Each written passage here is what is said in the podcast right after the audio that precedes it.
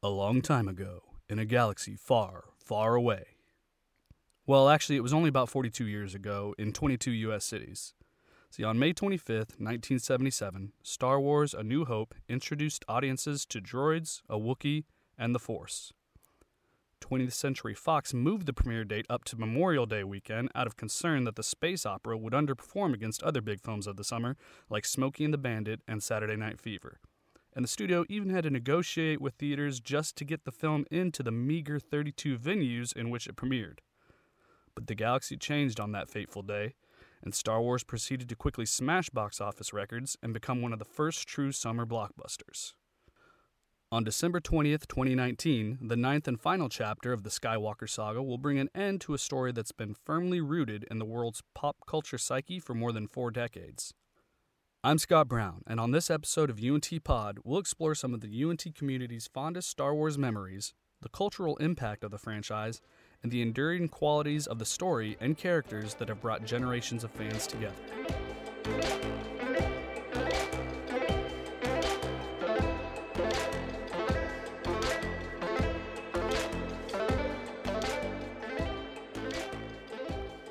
About five and a half weeks before Episode 9 hit theaters, Disney's new streaming service, Disney Plus, launched on November 12th, along with the first ever live action Star Wars TV show, The Mandalorian.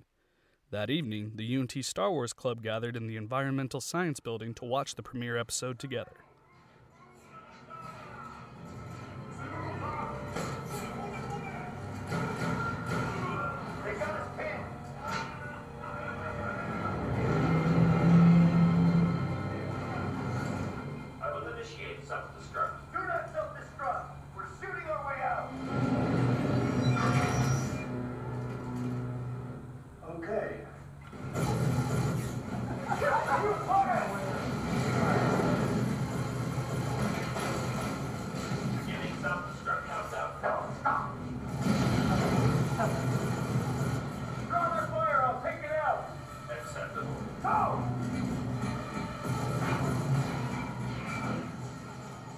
Nobody in the room that night was even alive when A New Hope came out. In fact, most of these Gen Zers hadn't even started kindergarten by the time the prequel trilogy wrapped up in 2005. But that hasn't stopped them from developing a deep passion for the franchise, and for most of them, that passion was literally passed down from the previous generation, as I learned when I spoke to club president Julian Mondras, social media manager Jana Ice, and member Wesley Bellish. I remember my parents um, showing me Star Wars when I was a kid. It was just so magical to me, and it was so just the sheer scale of everything that was happening. It was like a fairy tale, but one that like I felt like I really got and understood and enjoyed, and it was very well crafted. And I mean, I just remember like nonstop when I was a kid. Once I discovered that, I was all over it for years and years, and I mean, I still am to an extent. And it's it was it was very nice for me to discover that for myself, and it was really my first the first thing I nerded out about. My first introduction or memory, uh, my dad, he had like these discs, you know, like under, like in the forbidden disc section. And like, I was just like, okay, I'm going to be a rebel. I'm going to watch it without him because I wasn't allowed to watch it for some reason. So I watched it without him for the first time. And I was like, this is amazing. And so every single night when he went to bed, I would just sneak it out and watch it. I first watched the original trilogy when I was very young. I was probably like four or five. Um, yeah, I really don't. I, I inherited all my mom and dad's like old Star Wars toys that they got in the 70s when they were kids, and like I remember playing with those. And eventually, I got like all of my own because like I grew up when, when the prequels are going on, so I had like all the different eras and stuff of toys and everything. It's probably just playing with the toys when I was real little, and then I just kind of like got familiar with the movies after that. I think it's just kind of like always been like just a part of my life, just a part of my pastime and everything. Many fans who fall into the millennial generation likely experienced similar introductions to the saga, since they were also born between the original and prequel trilogies. Though the generational divide saw them discover the series via VHS tape rather than DVD, as was the case for catalog management librarian Kevin Yanowski. I know my grandmother had the original releases on VHS tape, mm-hmm. and then, of course, in that time is when all the new, you know, they did a big re release. They were going to do their special edition, put out all the second round of toys, all that kind of stuff. Mm-hmm. And so I definitely remember going and seeing all the re-release special editions in um, in the theater. Mm-hmm. Definitely remember going and seeing that, but I believe it was just first experiences with Star Wars was just hanging out at home watching them on VHS tape. It was a different experience for the earlier members of Generation X, like mechanical technician Mark Lanier, who got to experience the birth of the pop culture phenomenon firsthand. The first memories were the um, commercials that came on television, and uh, and so you know I was seeing these spaceships and uh, lightsabers and uh, you know laser guns and things like that, and I was kind of blown away by it, and um, so uh, I was nagging my parents to you know take me to the movies, and um, and then uh, our mom brought home uh, this bag of bread. It was Wonder Bread, and um, on the uh, outside of the package it said that it had a Star Wars card inside the, the package of bread. So um, I started eating as much Wonder Bread as I could to collect as many of these cards, and then uh, finally my parents actually took me. Uh, they took me to um, the drive-in movie theater with uh, my little brother, and um, we were. Um, we were laying down in the back of my dad's pickup truck, and my parents were sitting in lawn chairs behind us, and we're eating, you know, homemade popcorn and and uh, you know watching this movie at the drive-in, and um, of course, uh, my uh, imagination was just totally blown away by what you know what I saw on the screen, and um, I, I can remember the opening credits come up on the uh, the screen when you had that scrolling. Um, you have that scrolling um, text, you know, it says in a galaxy far away, and and um, so uh, those were some of my, my first memories of it, and and, uh, and of course Princess Leia. that was, yeah, that was my first girlfriend, but, she didn't know it. Whether your first taste of the galaxy far, far away came on the big screen or from a VHS tape, a DVD, or Blu ray, the impact and staying power of Star Wars is undeniable. Media arts lecturer Stephen Mandiberg and assistant professor Jennifer Porst delved into the franchise's place in cinematic and pop culture history and how this story has been able to maintain people's attention for more than 40 years. At this point, it's one of the longest running franchises that still is active, right? Um, so, yeah, starting in 1977, or what, over 40 years later, and it's still, you know, breaking box office records. I think the franchise as a whole has made more money at the box office and in merchandising and all of its other iterations than has any other sort of piece of intellectual property. Um, and the fan base remains extremely passionate, as evidenced by both um, uh, positive ticket sales and also then the toxic fandom elements of it. um, but I think as a piece of media in our fractured media environment, that is something that is still truly a mass phenomenon, not just in the United States, but around the world. Um, that everyone, even if they're not a passionate fan, is aware of and likely has seen or read or consumed some element of Star Wars at some point in their lives. Um, and that's a really rare thing to have something like that in, again, our really expansive media environment today. backing that up, it kind of I'm I'm not actually sure about the numbers about whether it is the most. I can't imagine anything being larger, um, given its spread. But I've never actually seen that piece of data.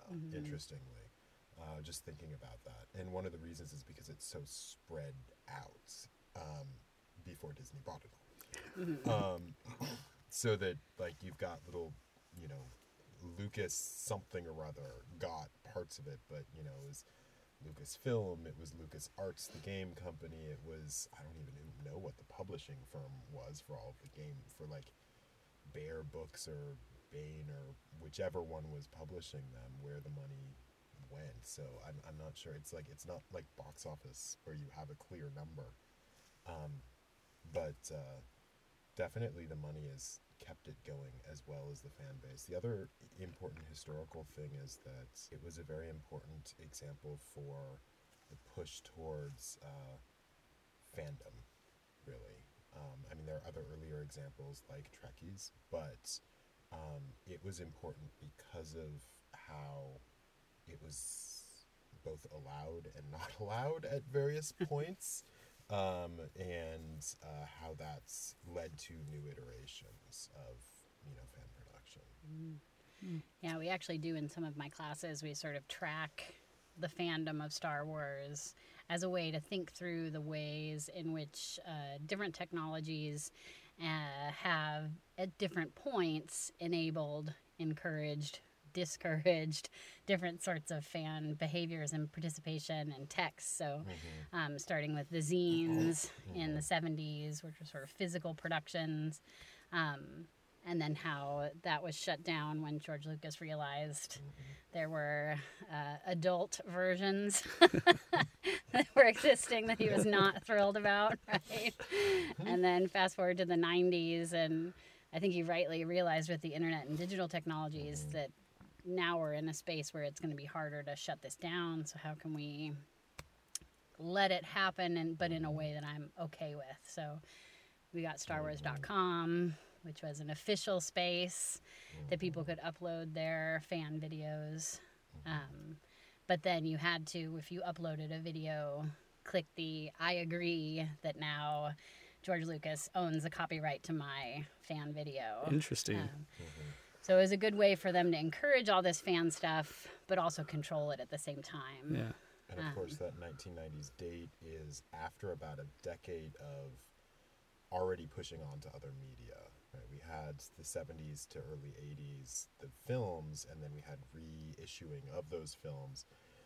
We had failed television shows, but then we had games throughout the 80s to 90s with, you know, every single game has various console releases. Um, so, and then Lucas filmed the game company, made Star Wars things, made other game things, and so you have this pushing into different media, as well as you know the start of the internet and the turn of the 90s. Mm-hmm.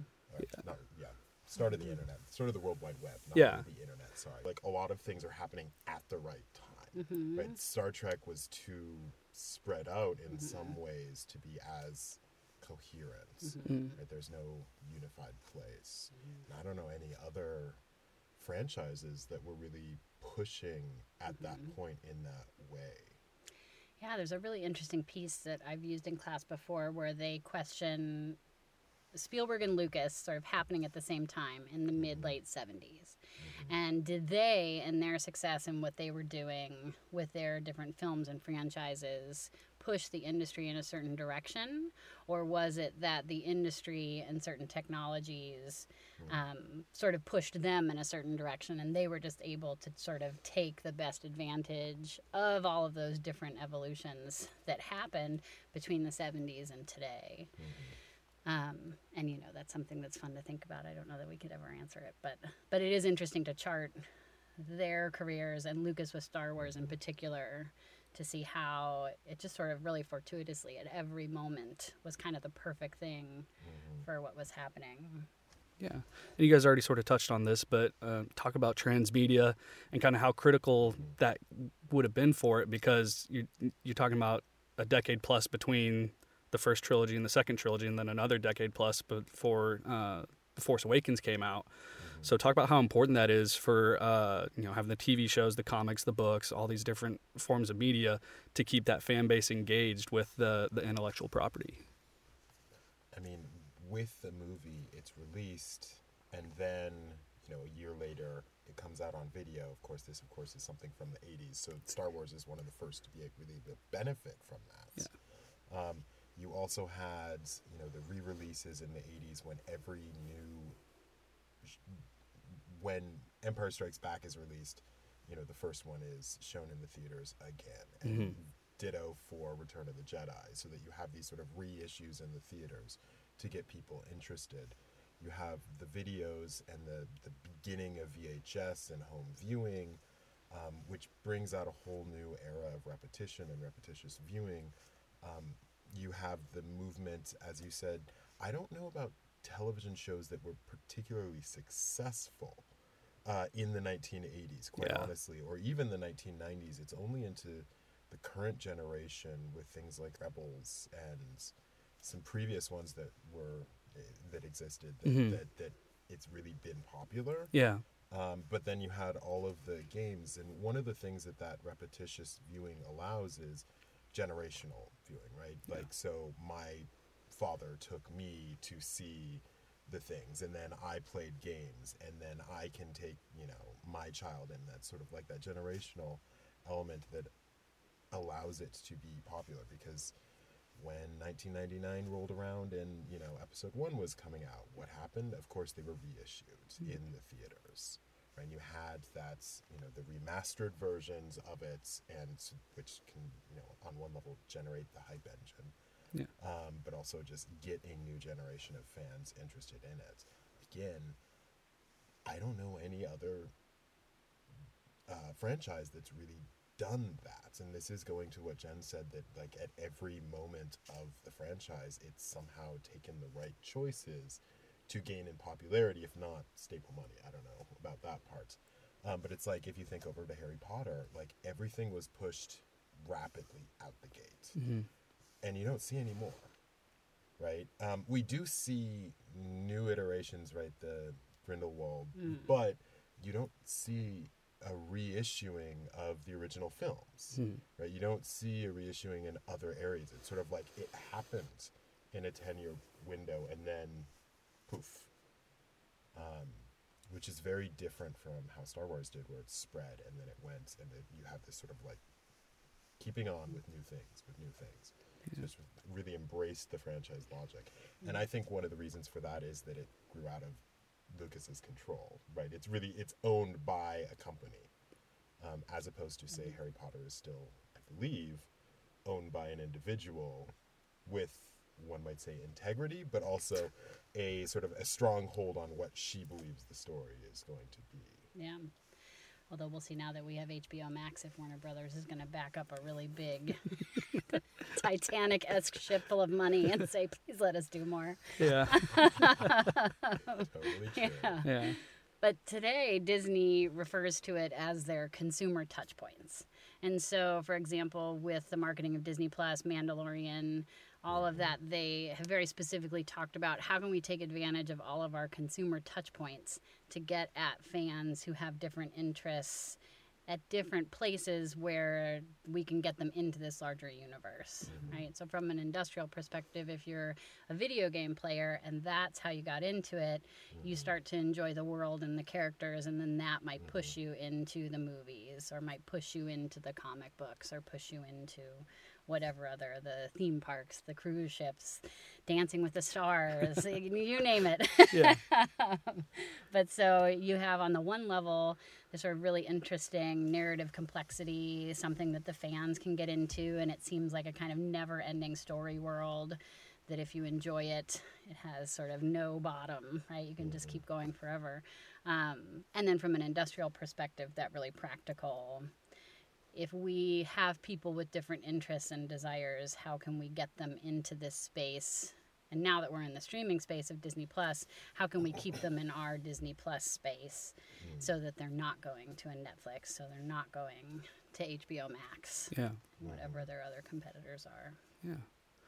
And Stephen, you mentioned something I thought was interesting: the making the right decisions at the right times. Uh, when the prequel trilogy came out, it was kind of initially met with a lot of criticism from the older fans. Mm-hmm. But I Still talked to yeah, yeah, absolutely, absolutely. But I talked to students uh, from the Star Wars clubs, mm-hmm. and they were young children when that came out, and it was skewed towards young children, and they have fond memories of those movies. They recognize that they don't, you know, hold up quite as well, but that was kind of the right move at the right time to bring though that generation into it mm-hmm. Because you know the older fanboys still all went to see the force awakens they're, they're still you know very invested in it and then that way they kind of hooked that next generation in mm-hmm. And that generational element has been very important, and it is true that we all have nostalgia glasses whenever we think about one of those things from our childhood. We have much less critical about it, no matter what it is, right? Mm. We now can look back at the original trilogy and think about how gender skewed it is. yeah Um, but it, you know, seemed pretty good at the time, right? yeah One of the good things about dealing with a franchise that has such passionate existing fans is that you can tap into that, right? You feel like, oh, they're going to come back, they're going to buy the tickets, they're going to buy this, they want more. But one of the tricks is that they feel so passionately. This is something that was important to them from their childhood. And so if you somehow put a new version, a new installment, um, and it doesn't, for whatever reason, live up to their expectations, if it deviates from something that they thought was really important before, um, then you run the risk of really getting that backlash, right? Um, and I think for that one too, if we talk about the evolution of technologies, I think that those get criticized for being that moment where Lucas was really at the forefront of digital technologies, visual effects, and really doing amazing work in hindsight. But there's the charge of you got a little too interested in what you could do with that, and you forgot to pay as much attention maybe to the really important story character elements. Um, and so, to what extent is this you playing around with your digital toys as opposed to really serving the fans um, in making this the best story it could be? Yeah. In hindsight, it also doesn't look as digitally good because of sort of uncanny valley problems where Yeah. it was at that moment where it was just starting. So we look back at it now and in those technological marvels that you know we're playing with toys just don't look as good as they should. And so the, the story element which doesn't hold up as well for most people um, brings it down even farther And I think too, you get the charge of, you know, Jar Jar was really just a character that was trying to sell toys. And so you start, Yeah. once you have a franchise that does so well with merchandising, you can start to also get into that trap of are you sacrificing story for, um, well, let's put this person or character in here because, yeah, they, they would look good as a plushie or whatever, right? Yeah. But I think another element that's that's part of this is kind of a sunk cost theory. because I mean the fans, even if they don't like the one, they continue to see the next one. It's it's gotta be very, very bad to stop that Yeah. you know, the amount of time, the amount of energy a fan has put into the series by one. And so, you know, say they don't like The Force Awakens because there were a lot of people that did not, right? Or um and you know, what do they do? Well, those ones tend to then jump onto, well, the television show is so much better. Right, mm-hmm. one of the television shows that are concurrent, or well, the game still is good, right? So that they're still holding on to that franchise, Yeah. so that the franchise logic still compels them and then you know they'll see the next movie eventually because you know otherwise you have to give up you know that part of your identity so i think part of it is is then just you know how that cost of time and energy has formed an identity that is embracing it as a franchise And I think this next film is going to be really interesting in the way that we'll find out the extent to which they're thinking of it as a sort of finale to a resolution of the sort of core story. Um, and the extent to which they try to leave open elements or introduce new elements somehow that they hope will then live on in other iterations. Um, and that's always another tricky thing to manage. We've, we've seen with finales of television series, which you could almost argue at this point, this franchise is closer to a long running TV series than it is to any other sort of film franchises, um, in that there's so much time already devoted to these characters in this space. Um, and again, one of the pitfalls, you get people who feel really strongly about these characters. And if this next installment comes out, and we don't see the ending we want to see for whatever reason, then, then it might be upsetting. Yeah. Um, Or maybe they'll nail it. They'll stick the landing and everybody will be thrilled. Yeah. and then the eventual question will there be a 10 11 and 12 Yeah. right. yeah, 20 years from now, you never know. Yeah. Never say no. It'll be the VR, AR experience. Yeah. Why not print more money? right. Um, Print more money. yeah something you said this is kind of a side tangent but uh, you talked about kind of playing with the technology and stuff and uh, i remember one of the you talked about the re-releases i remember seeing uh, i think it was a new hope again before i went and saw one of the prequels and they had cha- they had put in like a digital version of Jabba the Hutt so he's like not walking but slugging along Han Solo talking to him and I'm like what what is this what did, what did they do like this is you can't go make edits to the Old Testament like this is mm-hmm. so Yeah. that's one of those interesting things, and you get a lot of people that didn't like it. But that original scene was when Jabba the Hutt was just a man, right? So it was, it was filmed and it was made, but it was never incorporated uh, in the original release. And I think it was in 1997 that they started really playing with that, and it was the beginning of using digital. So it's kind of a precursor to, you know, Episode One, and where he went back to the fully digital, you know, digital film uh, not back, but went forward to digital film. They also did those remasters of all the old ones. So all of the uh, explosions were redone. They uh, added whole bunch of, you know, anytime you saw uh, planes in the sky, well, ships in the Yeah. sky, fighter jets in the sky, X Wings, I'll just call them that, right? Because that's Yeah. what they were at the time. Um, you see like 15 more of them right? So they were all digitally uh, included into the shots. Um, like you've got the explosion is is redone. Um, lots of flashes, lots of like tiny little things like that throughout the entirety of the film were changed. And of course, you have one of the many iterations of who shot first, Han or Yeah. Greedo. Can't leave that one out. um, right, so you have the the digital alterations of shots there as to who's shooting, who's not shooting, like moving heads to the left digitally, stuff like that. yeah Um, but all that, you're right, starts in that sort of 2000, that late 90s moment when he starts to change the text. Um, and it's that question of control, interestingly. Yeah. And that's not the last time that the owner of the franchise, and I use that loosely, has exerted massive control because when Disney ended up buying, you know, buying it from Lucas and suddenly owning it, they basically retroactively nixed all of the books right and made them non-canon Yeah. So from when lucas you know started approving these books there was this whole extra narrative of what happens after episode 6 Mm-hmm.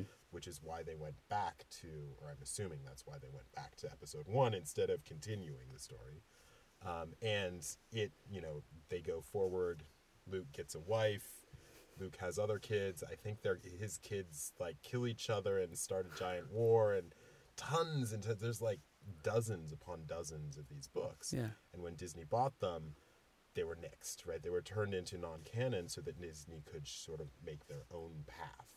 Just like Lucas was basically saying, you know, no, this is my story. I'm going to determine who shoots who. Um, you know, fans don't get a choice in that. Except, of course, there is that war uh, as to whether fans do have influence or not. And when it's a corporate level, that's a very big thing. yeah Well, and you have to assume, I think, that Disney knew, knowing these fans, that changing that, even that shot, that people would notice and people would feel strongly about it, and Yeah. it would create a conversation and drive people now to Disney Plus to see for themselves what did they do? What is this thing? Um, so, in a weird way, you get again all these different sort of levels, but also just the complexity of the narrative. And I love that in a weird way, you get fans performing almost a film theory critical analysis of these scenes that to, to try to identify what are the differences, what do they mean in terms of the story and the narrative. Um, so you get almost a really academic study of these texts. A lot of the conventions, you get that sort of half academic, half fan um, analysis. Um, Comic Con is great for that. Yeah. Yeah. And no, it's funny. It just made me wonder, like thinking about the remastering, because you mentioned the uncanny valley stuff of the prequels. I want, I mean, I'm, now I'm thinking, like, might they ever go back and like touch those up and Oh, yeah, make will. them look a little cleaner? Mm-hmm. It's interesting. Well, and then you get into just the challenges of now that everything's on Disney Plus and in the streaming space. Uh, I don't know if you guys were the if you were Game of Thrones people, but in one of the was it the last second to last the coffee cup? Yeah, well, the coffee cup being one for sure. but it was like the I think it was was it the Battle of the North, one of the big, where part of the criticism was that when you streamed it, um, the image was so dark and almost pixelated, depending on your bandwidth, depending on the compression of your internet provider, depending on your television and its capacity, that you couldn't necessarily even sometimes see what was going on. And the the cinematographer came out and said, "Well, this is designed for you to watch on a Blu-ray." Um, streaming, the bandwidth we have, the TVs we have, can't handle this visual. Um, to which some people said, "Well, why are you doing that?" Um, but then, but I think it's relevant in terms of Disney Plus and these questions about what are the visuals, what do we see, um, because you move into a different space and suddenly the question of literally what can you see becomes an issue. Um, that are, you know, are we having to adapt the visual elements so that you can literally be able to see these things um, on your television screen? Um, and the controversy about The Simpsons going to Oh, yes. widescreen. Have Yeah. this? Yeah, and apparently cutting off the top and the bottom. Yeah. Right, yes. but that, of course, is, is something that we already went through when we moved to widescreen TVs, and that, that you know aspect ratios and old 1980s VHSs were chopped heads. Yeah. yeah, and just such a weird choice to do that instead of just giving you the Yeah, black just put the bars bars on up, yeah. right? yes. Yeah. Yeah. I remember this is a total sidebar. When I uh, was uh, back in the day when Netflix was DVD by mail, um, and I, they kept doing standard aspect ratios. So they would give you films where they had instead of going widescreen and cutting off the top bottom, um, had done sort of the opposite, right? Because they said I actually. Being the nerd that I am, called them and said, "I want you to stop sending me these standard discs. This is offensive to me, as someone who appreciates what the image is supposed to be." And this poor customer service person, who you know, um, just said, "Well, a lot of people actually get really upset if they see black bars on the screen because they don't understand." That that's supposed to kind of be there and they think that we have cut off parts of the image. And so we have to send out discs where it fills the whole screen because people don't get it otherwise and they get upset. Um, to which i said well then you should just educate those people and not Don't inconvenience me. Yeah. well, that actually explains why um, the Fifth Element. Like, I have a disc of the Mm. Fifth Element, and one side of it is the standard, one side of it is the widescreen. Of course, Mm-hmm. The wording standard Yeah. is totally a lie because it was, you know, it's chopped on the sides. Mm-hmm. But um, that having of both and being that double-sided disc yeah is because, you know, educates, but also don't piss people off. Yeah, yeah. have either of you been on Disney Plus? Do you know? Do they have any of those old Star not. Wars TV shows or any of that content? On I haven't there? seen the TV shows. I know they have the movies, except Mm-hmm. for The Last Jedi. There was some rights issue where they couldn't put it on there just It's yet. Still on Netflix, isn't it? That might be right. Somebody still has the Yeah, the streaming Netflix rights to it. Yeah. Some of those rights. I think the Marvel films too. Yeah, several of the Marvel films aren't on there yet. Yeah. And then some of this is why you see the Starz ad on there is because some of the Marvel films they had given the rights to Mm-hmm. Star. Well, s- given Starz had paid them for the rights, um, and then the compromise was like Star said, "All right, we'll give it back, but you have to put an ad for us Yeah. on your service." Yeah. Interesting. Yeah, right. Yeah. Interesting. That is worth all the viewer time. Like, what what are these worth? Right. yeah. yeah. Um, I also want to touch on uh, historically. So when this, when Star Wars, it's hard to imagine a world where Star Wars isn't everywhere and everything. But when it first came out in '77, it only debuted in like 32 theaters, and 20th Century Fox had to like even negotiate just to get it into those theaters. I wonder if you can talk about like kind of Hollywood and cinema at the time and why it would have been met with so much kind of doubt and uncertainty. Well, it was definitely a time when I think, to your point, people didn't understand even what this movie was. Mm-hmm. Um, they literally had debates is this for kids? Is this for adults? This is a space movie? Who's going to go see a space movie? Um, and so just nobody could sort of wrap their head around it, in part because there hadn't really been anything like it before. Um, that was at that kind of made by a big studio with a decent budget. Um, and so, yeah, that was one of the reasons why they gave Lucas um, a percentage of the back end and merchandising and agreed to a deal that I think had they known at that time it would be so successful, they would never have agreed to. Um, but but they yeah, there's images even of the um, the Egyptian theater on Hollywood, which is one of the film one of the theaters that first had the film, and the crowds outside the theater were really amazing. And so somehow through their marketing uh, people heard about it. They went and bought tickets, and then it became a sort of event, which is funny because it still is an event. Um, but all those pictures of all those people waiting to see it, the word of mouth that it was so good, just really built up all this hype. Um, and very quickly after that, they were able to expand out to other theaters. Um, but that was at the time too, where we didn't really have multiplexes yet, which was a part of it. Is that a lot of theaters were single theaters, or Yeah. maybe had two screens if they had split. Um, and so a lot of theaters really had to make a decision. And I think if it was something like that that they weren't sure how to market, they didn't know who the audience was, they would rather go with something else that they thought was Yeah. a Right. Known bet. commodity. Yeah. Mhm, Yeah. yeah. So to jump off of what Jen said, um, like in terms of audience, remember that a lot of Lucas's sort of references within the film, like his use of the wipe and you know the space theme, are really from campy kids fare from you know the mid 20th century. So it's like it's got that low children's element to it, but the story itself is really you know hero myth. It's straight hero myth, so it you know is appropriate as content matter for anybody. Mm. Right? It's it's aimed at being you know universal danger term, but like it's really trying to be like we can have this story for anybody, right? The hero myth being from any you know very many very many cultures across the world, so it can be sort of accepted and seen by anybody, so that you have this friction between children's versus adults, and you see that now. But ironically, like most studios have uh, really jumped on that, right? We see that from Pixar and beyond, where most films aim to do both, mm-hmm. right? You have those jokes in there that are for the adults, but it's you know a children's movie. But at that time, that wasn't really happening, right? Kids' movies are Disney, right? And you know they're not really for adults. Um, and this, in part, is that you know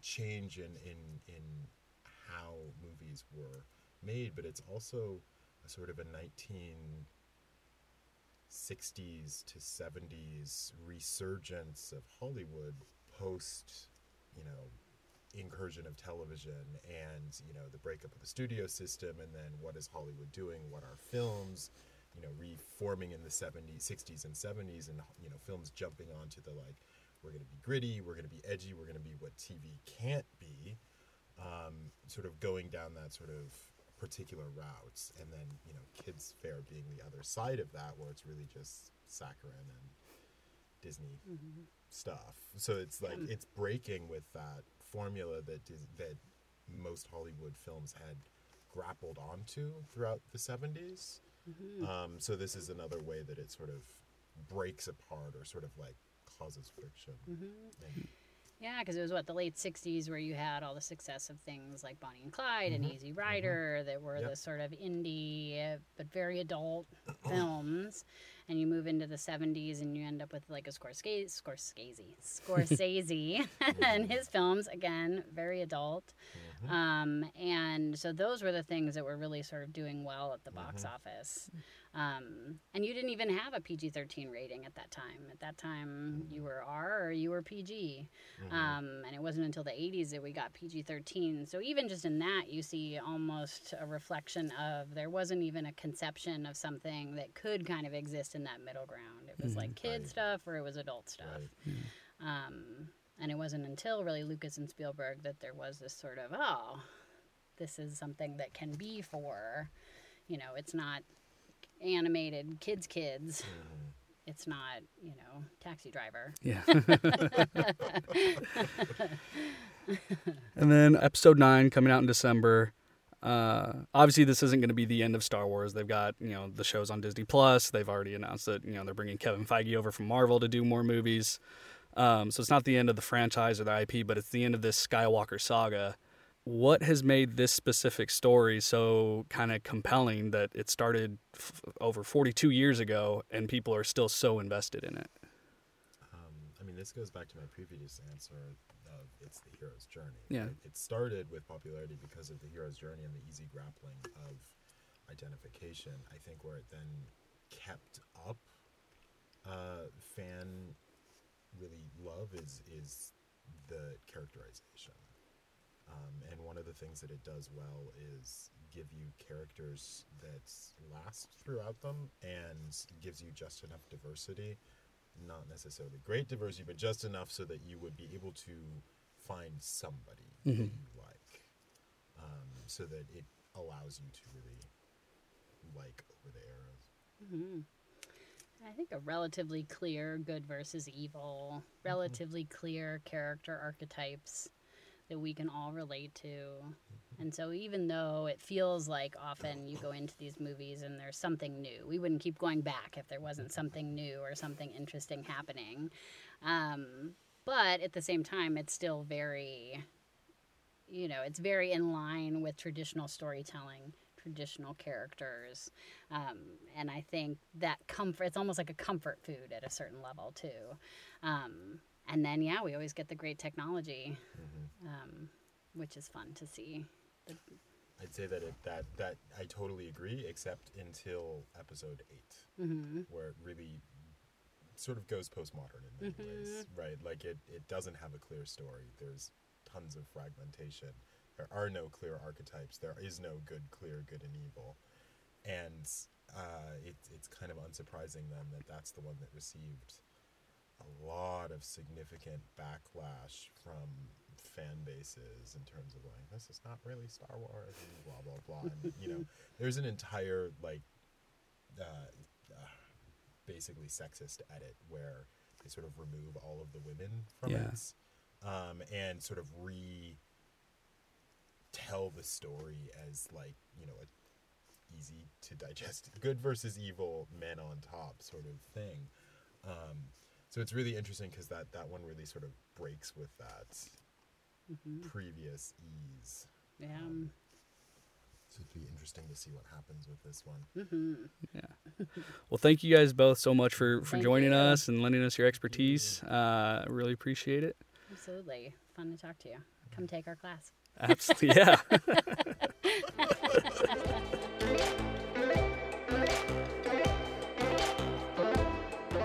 Although Star Wars will continue to live on well beyond Episode 9, it does represent the end of the Skywalker saga that began back in 1977. With millions of fans around the world eagerly anticipating a finale four decades in the making, it's going to be impossible for The Rise of Skywalker to please everybody, which is why many fans are approaching the film with phrases like cautiously optimistic and tentatively hopeful. I mean, I'm just really excited. I like how Disney's like trying to like reintroduce like the new like sequel to try to get the uh, newer generation into it as well. I'm just wondering like how are they gonna go together? Are they is one of them gonna go to like the dark side? Will Kylo Ren go to the like, good side? I don't know. I- I'd say I'm cautiously optimistic. I haven't like like like tuned out yet. I'm still interested to see how it how it ends. But yeah, I'm I'm I'm ready to move on to something else at this Yeah. point. It's uh, kind of ready to put the sequels behind me. I'm tentatively excited. Yeah, I mean, I'm just hoping that it turns out to be as good as I'm expecting it to be, and then it doesn't end up being another Last Jedi. But no matter how this saga ends, there's no denying the impact Star Wars has had on its fans across the generations. That's hard to put into words. but It's been something that I can't really put a pinpoint on when it first entered my world. Mm-hmm. And to that end, I don't know. I, I don't know a time where it wasn't part of my world. I've also just learned so much about it, and it's definitely the thing that I'm the biggest nerd about. I don't know if there's a good way to sum up like what Star Wars sort of means to me, other than it's just definitely part of my life, part of my everyday almost. I think about how um, how I got to see it from the very beginning, and uh, when um, when nobody had ever seen anything like that. So I kind of feel like uh, I was uh, part of it from the from the beginning. I feel like I've appreciated it longer than most people have. Thanks for listening to UNT Pod. Before you venture off to a galaxy far, far away, tell us about your favorite Star Wars characters and moments by connecting with us on Twitter at UNT Social or on Instagram at UNT. And may the Force be with you.